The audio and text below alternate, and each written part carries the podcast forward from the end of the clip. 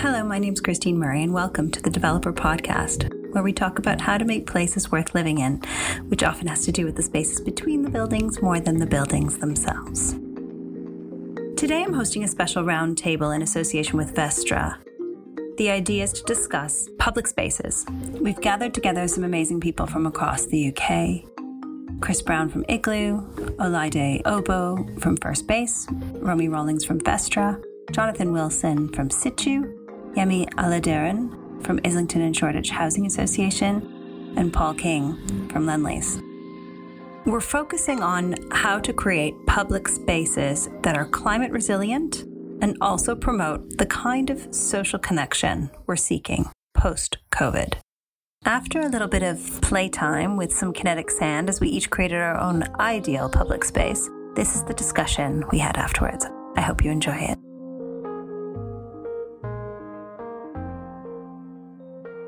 I think the question is, you know, in our in our commitment to create the the importance of creating democratic and sustainable places post COVID, has has the post COVID emphasis kind of derailed and overtaken the climate emergency? Is that something that you're staying? Are you managing to stay focused on on on climate change and and uh, or or you know has the emphasis on public space merely been heightened, are we still focused on net zero? Um, I see some uh, nodding, so I'm going to go to Neil first because he's nodding. Um, Neil Murphy, uh, co-founding director of Town. Um, I, I, I, think that I mean it's early days, but I think that the um, all the signs are that the things that we should be doing to humanise and democratise our public spaces post COVID are pretty pretty similar, and if anything, amplify the things that we ought to have been doing um, to to tackle the, the, the climate emergency. And I think they both pull in the same direction. Um, I mean, what I hope um, although I, am not sure yet, is that actually it will bring a little bit more urgency and immediacy for a lot of people because I think the problem we've had all along is that for a lot of people, the, the climate emergency is not front and center of, of mind. Um, it feels uh, it feels far off, and I think that you know anything we can do to capital, capitalize on the opportunity that of, of, this being sort of in, in everybody's brains and everybody's lives, um, and uh, you know people thinking a little bit more actively about how to remake society up to a point, um, yeah, that, that's actually a good thing. So, you know, I, I see a lot of synergy myself. Yeah, me, I'm going to ping to you. I'd be interested to hear in terms of housing, um, whether that focus remains on the climate emergency and the emphasis on public space. Yẹmí Àlàdérun, um, architect and um, major projects manager at um, Islington and Shoreditch Housing Association. I think there is um, there is a big focus now on um, climate change and sustainability, especially working at a smaller HA that uh, um, often um, it, it's very difficult for you to take the first step and take risks in terms of costs and trying, for example, new out new technologies. Um, but it's um, fantastic in the sense that we're now being forced to. So we, when we look at the um, up and coming GLA new funding um, round, it is mandated that there's certain um, principles that we have to follow, including, you know, achieving um, net zero.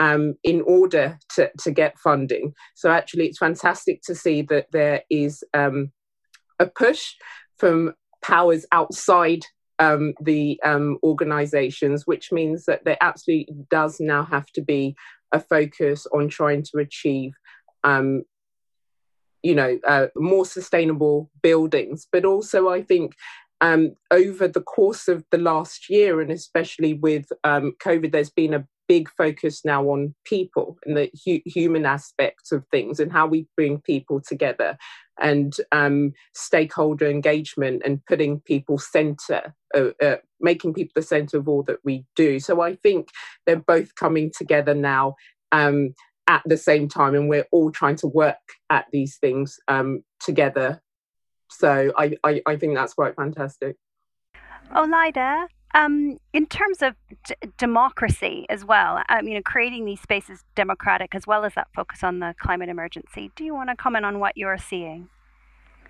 Um, Olaide Oboh, um, Director of Partnerships at First Base. I find that word really interesting because it's something, it's a word that I use quite a lot.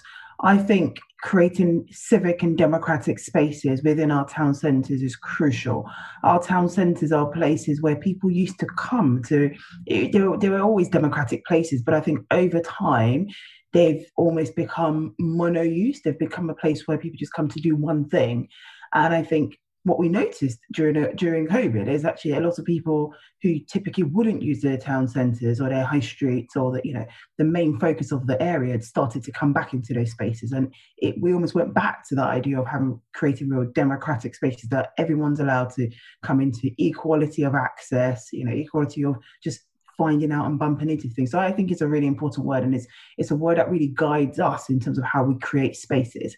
I think the other thing that we've learned out of COVID is that people are the most important part of, our of our communities. And I think if you take that people-centered approach, you have no choice but to take climate change and, and sustainability are really important because you know we are we are the biggest issues and we are the ones who are causing the most harm to our planet. So we have to make much more drastic um, changes rather than trying to skirt around the edges and uh, you know forget about it. And I think also importantly, people from a development perspective are now voting with their feet. So people are saying, I will not work, I will not live in a place that doesn't align with my personal, um, you know, my personal values around climate change and sustainability. So whether we like it or not, our customers, whether they are living there, working there, visiting there, are starting to, you know, starting to take a values um, approach in terms of the, their decision making, which will impact on our on our bottom line. So we have to we, we have to take it seriously as well. Chris, you work in some very deprived neighborhoods. Do you see the same emphasis on on public space, democratic public space, and on sustainability? Chris Brown, Igloo Regeneration. Uh, we're an ethical property developer working in deprived neighborhoods in the top 20 cities around the country. M- my experience of the last 12 months or so has been kind of the COVID lit a spark of mutual aid.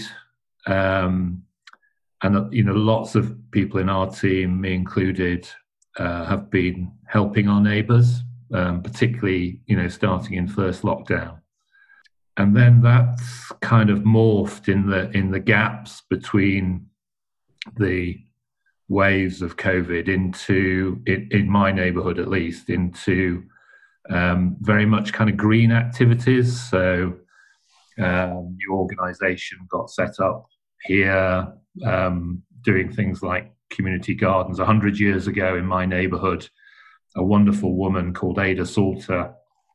Uh, greened the entire neighborhood, which was which was then the most horrendous slums. Um, planted seven thousand street trees, ten thousand tulips, window boxes all over the place.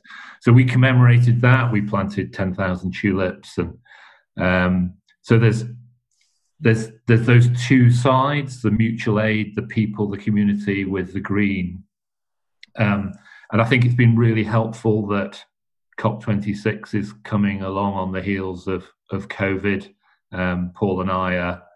Um, I, always get this wrong, Paul. Built environment climate ambassadors to COP26, and so we, we've got these this this extra kickstart. The COVID has really kickstarted the people bit. COP26 is really kickstarting the environmental piece, uh, and I think laid over that is Kate Raworth and, and donut economics and the idea of providing for society's needs within within the planet's limits, and and that that's become my world. And maybe I'm weird and I'm the odd one out, but I'm seeing a lot of people doing similar things, and and our our local street has become the most incredible um, social space because people aren't indoors in the old social spaces. They're now out on the street. And the best thing to do in an evening round here is just to go and sit somewhere on a street corner and watch life. It's fantastic.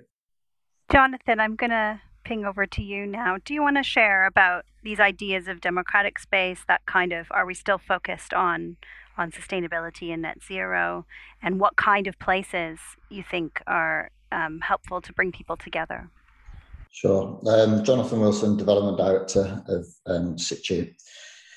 Um, I think my my perspective has been really clear. Um, sort of post COVID, during COVID, we we we we really have spent the last um, six or seven years designing places that were um, reacting, preparing, responding to the climate emergency. Um, and when when we look at those ingredients of what what what we what our perspective was on how to to tackle that at a sort of place scale, it was it was about removing barriers so you get to know your neighbour again. Um, what I mean by that is the fence that usually surrounds people's homes. That is this horrible physical barrier to people. Um, and I, I think something something that no, no one has yet mentioned, I think, is just the remarkable removal of the car being the most important object in most people's lives over COVID. Um, so many people forgot about their car um, that that was in, in lots of cases just so important. And I think um, with some of the uh, restrictions put in place, it meant it meant that the car was yeah completely unneeded for months on end. Um, so again, we we design our places to remove the car being the most important focal point from outside your your your window of your home. Um, and then I think the um, the, the, the, I think what what Chris um, alluded to mentioned about about that that that community, you know, bringing communities genuinely back together. Um, I, at the beginning of COVID, over a year ago, moved into our show home um, on our on our sites because I was intrigued to see how our developing community in our climate innovation district in Leeds actually actually use the spaces that we created, and um, in lots of ways, our agenda and our our design principles ethos um, really got understood over COVID. And I guess the, the challenge now is is about sustaining that and you know making people um, think differently about how they live. Um, we're we're very much based in cities, so how they live in the city. You know, we um, we uh, COVID, COVID helped people in the particularly Leeds understand what we're doing um, and the value of what we're doing. And, and, actually, strangely, without it, we'd still be probably trying to explain why it's important not to have a fence and not to have a car outside the front of your house. Um, and um, that getting to know your neighbour is is okay. It's it's it's not going to hurt you. So I think the um, I think what we need to do now is we need to capitalise on that, and and cities at city scale, people need to be um, yeah, making sure these great new behaviors and um, opportunities don't go away. Paul, I'm going to bring you in now. Uh, I'd really like to hear about um, your your perspective on the. You can pick up on some of the points that people have raised, but uh, you know this this idea of um, have we been derailed at all in terms of seeking those democratic, sustainable places? What's changed, um, and what do you think is important? Sure. Um, hi, I'm Paul King, uh, and I head up sustainability and social impact for Lendlease um, across Europe. Um, I mean, I agree very much with what others have said. I, I see um, some real sort of synergies in terms of the way in which we um, need to respond to the pandemic and, and the way that we need to tackle climate change and, and resilience to inevitable climate change um, going forward. I think it's implicit in what, what a number of people have already said that obviously we know that the the impacts of the pandemic have been very very unequal. Um, you know some of us have actually been exceedingly lucky um, and and for me personally there have been many sort of silver linings in terms of what impact it's had on my life in lockdown uh, with my family and, and in, in, my home. But but clearly that is um, far from many people's reality. And of course we know that to be the case with climate change as well. Excuse me. Um, you know, climate change is going to be very unequal in its and its impacts, um, and it's going to hit uh, those people uh, who are most vulnerable hardest um, in different parts of the world, but even in our own country. Um, and and I think that is is a very powerful uh, thing that, that, that we're increasingly aware of. I, I, think the pandemic has made people more uh, empathetic to um, other people's reality. It's brought out some of the best um, in people, uh, as Chris has, and, and, others have said. Um, and I think it's also made people think about the future that we want in a way that we don't normally do. It's made people pause. Uh, those of us lucky enough, and as I say, privileged enough to be able to take the time to think about what is the kind of world that we would like to live in. What are the places we'd like to live in, work in, play in in the future?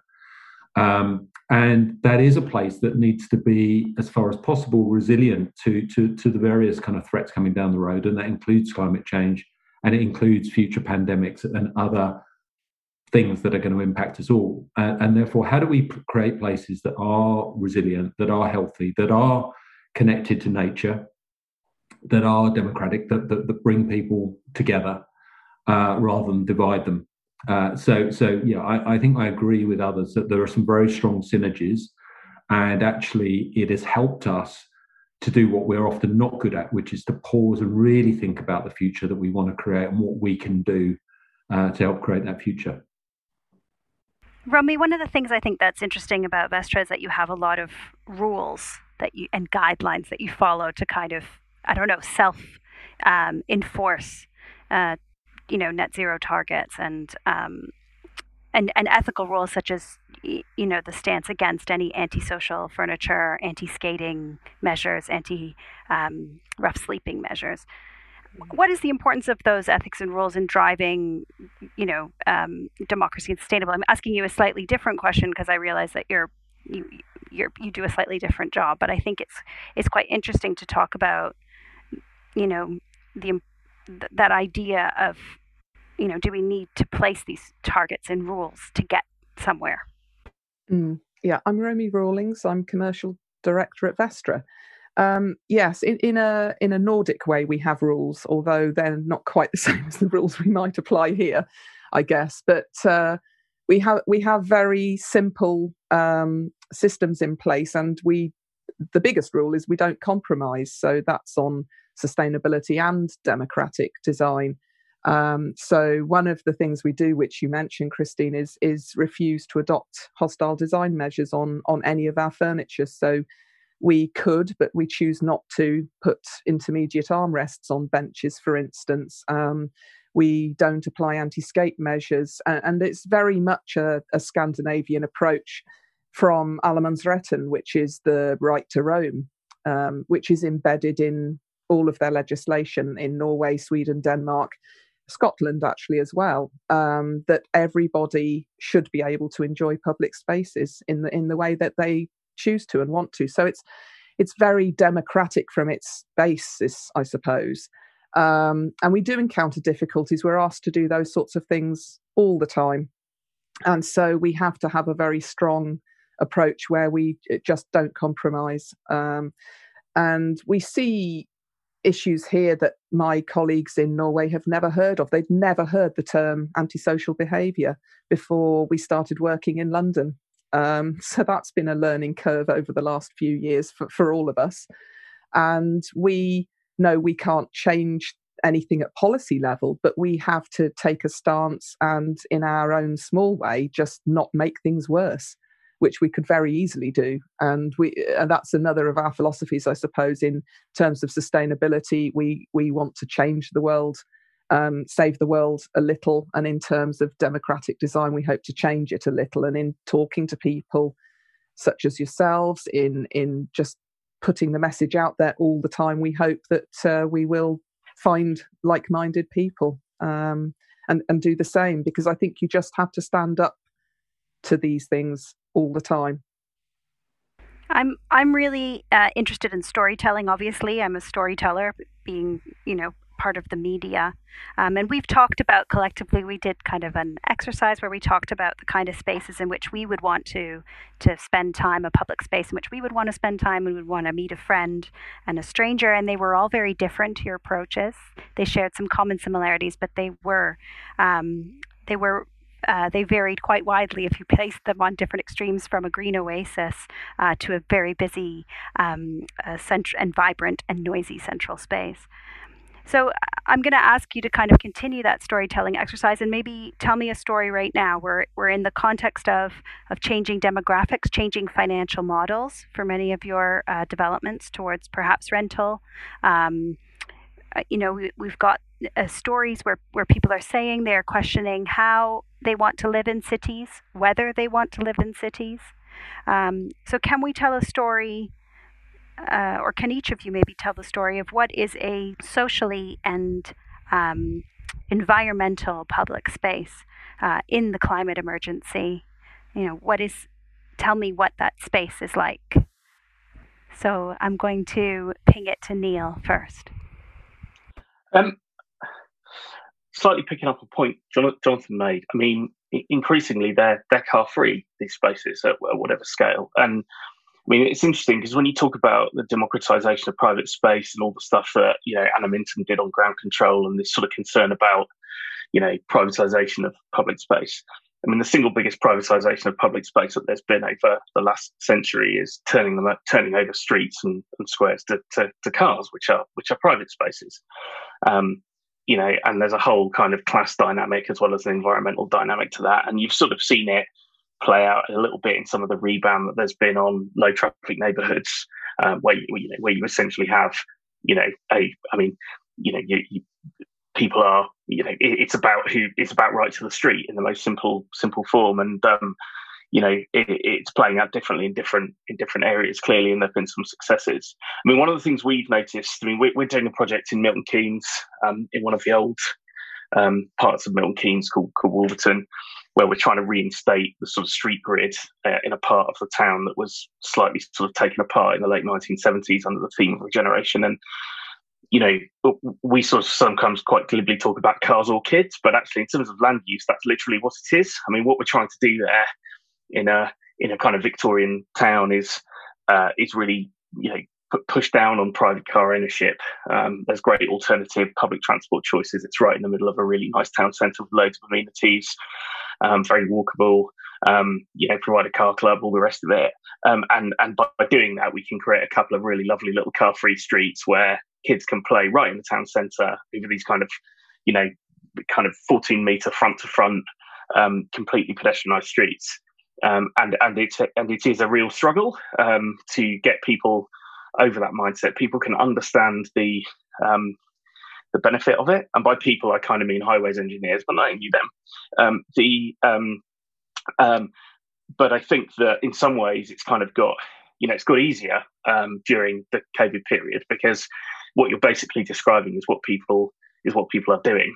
And so you know I think that I mean we're we're we're going to planning committee next month. We'll find out whether they whether they buy it or not. But you know I really hope that we'll be doing more of this stuff because you know when you go to most new uh, housing schemes, so the ones that require two parking spaces per dwelling, 35 to 40% of your land use is going to be for car storage. I mean, that's completely batty in social terms and in environmental terms. And for me, I think the more we can bring the rig- rigor of kind of, you know, economic analysis as well as kind of environmental and social um, arguments to bear on the kind of insanity of turning over our public space to, to cars, the, you know, the better, the better off we'll be.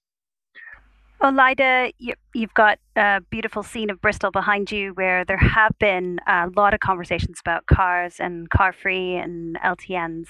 Um, so I'm going to, to ping that over to you and also ask you to help us imagine this future um, sustainable and uh, social uh, democratic public space. Um, absolutely. I think for us, because we are solely focused on working in towns and city centres, where you know these are urban environments, uh, walkable. There are walkable places.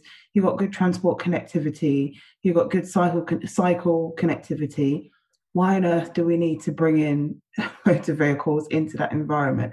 What we're trying to do is, you know, positively impact on the environment, and actually, so that's always our starting point. Um, so, for example, very similar example that Neil mentioned in Milton Keynes, we've got a big scheme in Milton Keynes. Um, and some of the battles that we we we have to come across is around um, the you know whilst the political direction is you know de- we've declared a climate emergency we fundamentally support environmental sustainability. However the planning policy still wants you to provide car parking spaces It just doesn't make any sense, especially when you're in a in a town, the city centre that's well connected, etc. We've got another scheme in, in Cambridge, minutes from the train station, and our approach is car free, completely car free. So our starting point actually is for is for car free schemes. Um, our middle ground is for um, car light schemes, but uh, uh, we will only support um, clean cars, no diesel, no, no, no, nothing, no dirty cars on the site. So for me, my imagined place would be a place that is completely walkable. You know, we're using sustainable modes of transport throughout. I know it's important, we're, we're bringing wildlife back into this into that dense urban town centre we're encouraging, you know, we're, we're encouraging biodiversity. We're creating places. We're not just focusing on how do we, we've got to maximize the density on the site. Absolutely. We've got to maximize the, because, you know, our land is scarce, but at the same time, we've got to make sure that we are, you know, we are also making compromises so that we bring in proper green space, proper trees, and we are improving air quality alongside uh, creating development. So for me, that is that that's the priority. Chris, I, I think one of the things that happened through this pandemic was that we saw cars become this kind of escape. You didn't want to use them when you were in a city, but suddenly there was a pandemic, and you know, in the future, let's say there's a heat wave or a flood, you want to be able to jump in it and get away. So I think, uh, but that doesn't seem to be something that you want to be taking up 40% of your public space just for that occasional um, escape. Do we need to have? Do we need to assure people that we that we can we'll get them out? Or is there some kind of psychological um, new link created where a car is the thing that you needed uh, to get away from covid? You probably asked the wrong person that question christine. Um, i'm not a car owner. Uh, i have a, a car club car that sits outside the front door that um, me and all my neighbours use when we need it. I'm going on holiday next week uh, to suffolk um, and I'll I'll have a, a, a shared car for the week, but that's really really unusual for me. Um, but I, I, worry a bit uh, about a couple of things in, in this conversation. One is that um, you know we're all saying the same thing, and and having just won the Home of 2030 competition, and then subsequently read the comments uh, below the articles in the Daily Mail about it, um, I think we've all got to recognise the validity of um, probably the majority uh, in this country, who are people who want to have a, a car on the drive. Um, and actually, it's it's very alienating the um, the kind of suburban uh, layout where you know you come out, you've I mean, maybe not even come out your front door, you come out the door of your house into your garage and you jump in your car and you drive away and you don't see your neighbours. And, and so the other part of the conversation that's kind of worrying me is we're, we're thinking about this in terms of streets and squares and, and urbanity. And actually, you know, this is about people getting together, and that can happen in virtual spaces as well as physical spaces. It can happen indoors as, as well as outdoors. Uh, and some of the some of the stuff that we've done that's been most powerful has been things like setting up WhatsApp groups when people move into a development um, so they start to get to know their neighbours. Uh, we set up community funds in each of our schemes so that we can fund this. We call it the software, that the the things that people do rather than the spaces in which they do them. Um, and just one small example uh, of something we've done recently, working with Nationwide in, in Swindon in the Oakfield scheme. First thing that happened there was a community organizer was appointed, and one of the first things that he did was he organised for the kids in the who'd been excluded from mainstream schooling who were in a school next to the site. Um, they cooked meals for the older people who lived um, in a, an old people's home just on the other side. And actually, that stuff is much, much more powerful than designing the nicest square or the nicest street or what we do with cars. Yemi, I'm going to bring you in here to respond to um, to some of the things that we've heard and, and ask you um, mm. to tell that story of, of what a sustainable and social socially positive, I guess, democratic future public space would be. Yeah, sure. I, I was doing a lot of smiling to, to what Chris has had, had to say because we found v- very similar things during um, lockdown and how we re-engaged with our residents, including things like um, all taking it to, in turns within the organisation to give our residents a call one, once a week, and that really was super super imp- impactful. Um, I think in the same way, in regards to um, sustainability and climate change, um, where we're starting now to push the narrative of reusing or refurbishing rather than demolishing and rebuilding where possible. I think rather than seeking to tackle um, issues of equitable public space um, solely from a perspective of starting again, you know, a, a, blank slate because nothing works. I think we need to also be focusing on taking care of improving and, um, and reimagining the spaces that we already have. Um, I think with all the protests that we saw happen last year, we saw how public space was reappropriated um, to operate as gathering spaces. So it is possible if we want it to be. Um, I think this needs to absolutely be done with meaningful input from the people that already use these spaces, but also people that might feel excluded um, from them. And that's important because I think it, it's um, I don't think it's fair to say that bad design is the only cause or the major cause of our unequal cities. For me personally, I think I've had a bit of a revelation over the last year, which is that um, although architecture can be used as a tool to bring about change, it's not a change in itself. And that hit me quite profoundly because, um, and it might be an absolute burr, of course not for, for most others, but I'm usually always so optimistic about these things in my outlook. And um, whilst as a professional in the construction industry, I'm always seeking to um, find solutions uh, to different issues such as climate change.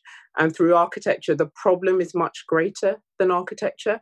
Um, cities are a manifestation of our social values. Um, cities are unequal because our society is unequal. So I think we need to plug into some of the other issues at play and my passion lies in doing that through the social and the economic.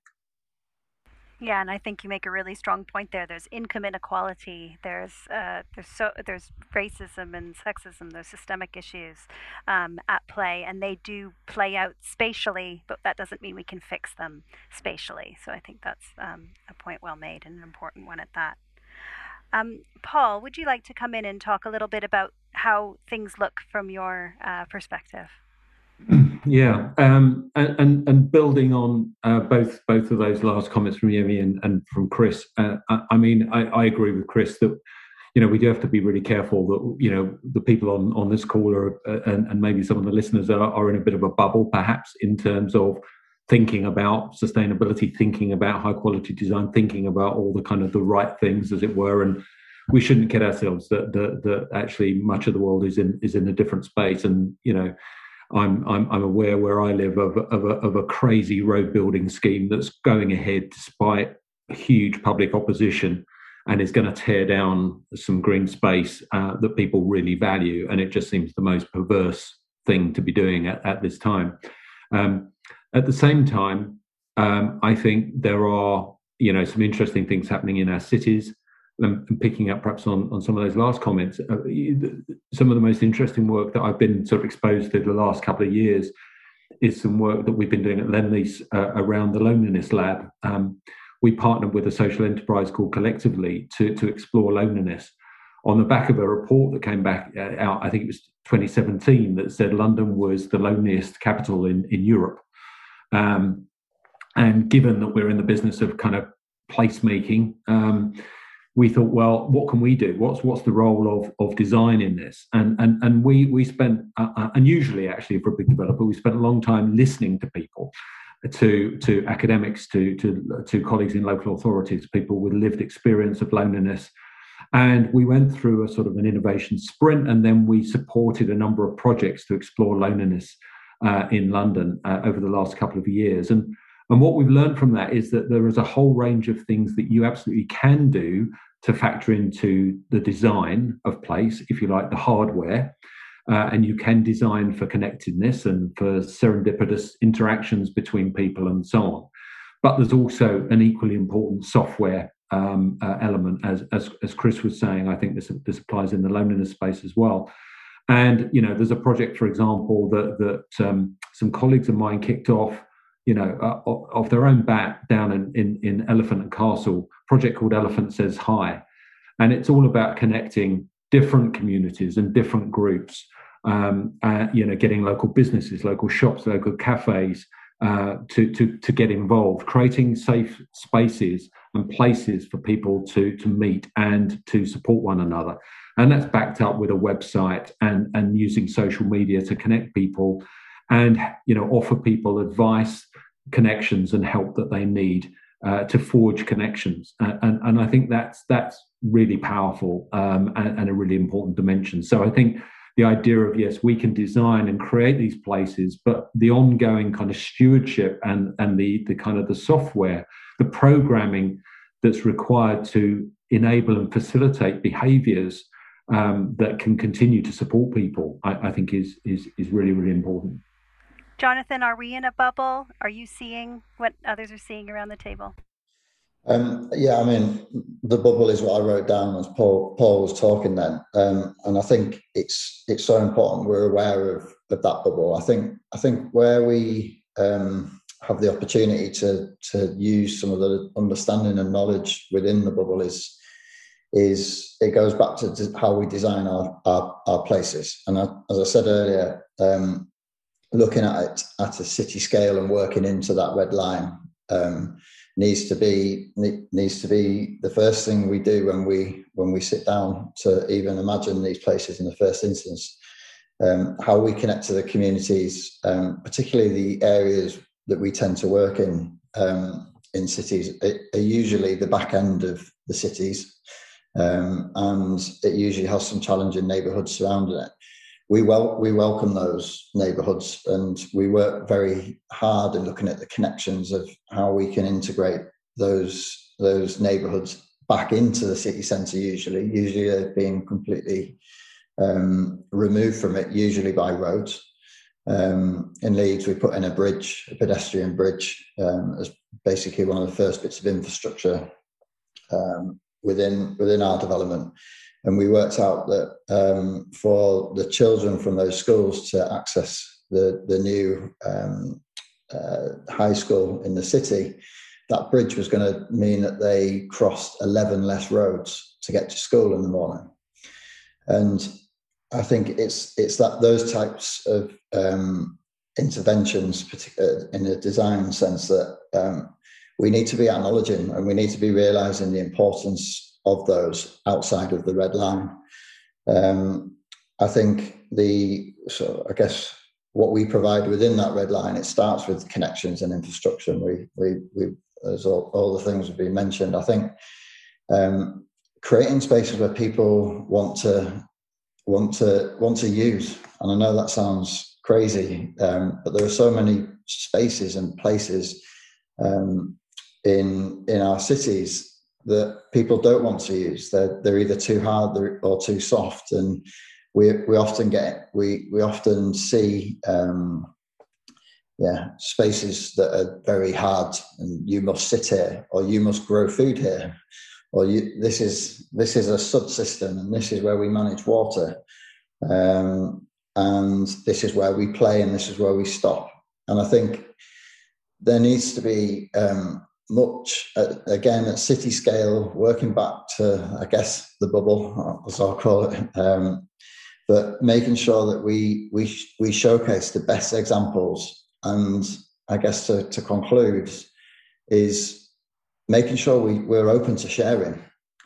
You know, we are in yeah. If using the, the bubble analogy again, um, we we often, particularly in property, particularly in construction, there's there's a nervousness to sharing. There's also a nervousness to, to borrowing ideas.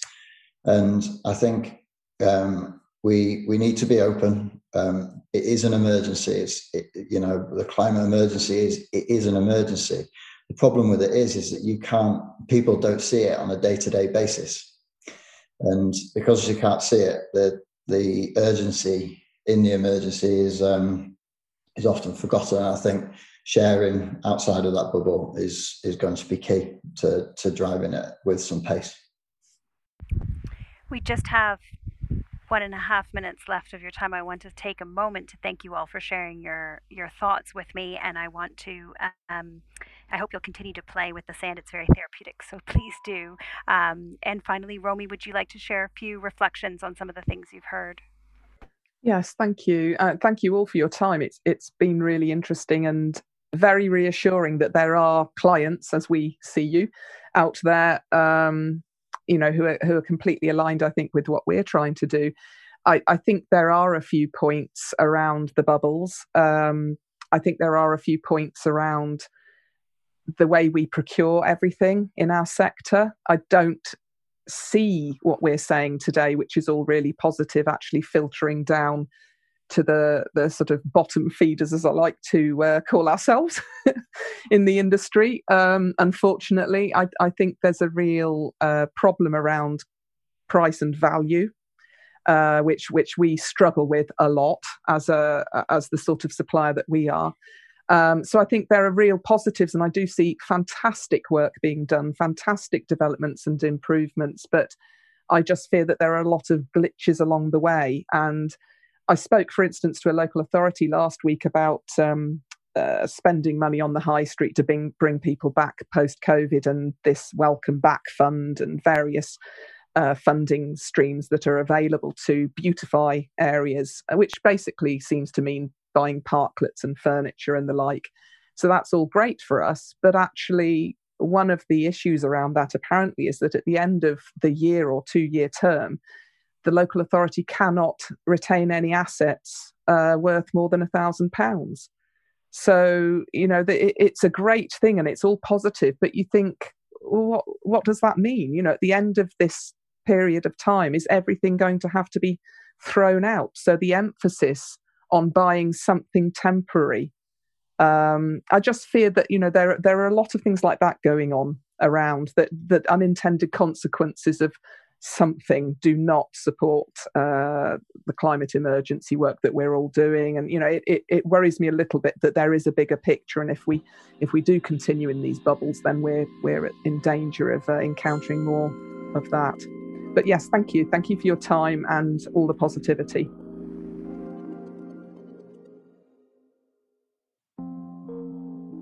This has been the Developer Podcast in association with Vestre. If you like what we do, please support us on Patreon at patreon.com forward slash the developer UK. And you can sign up to our free newsletter on our website at thedeveloper.live. Thanks very much.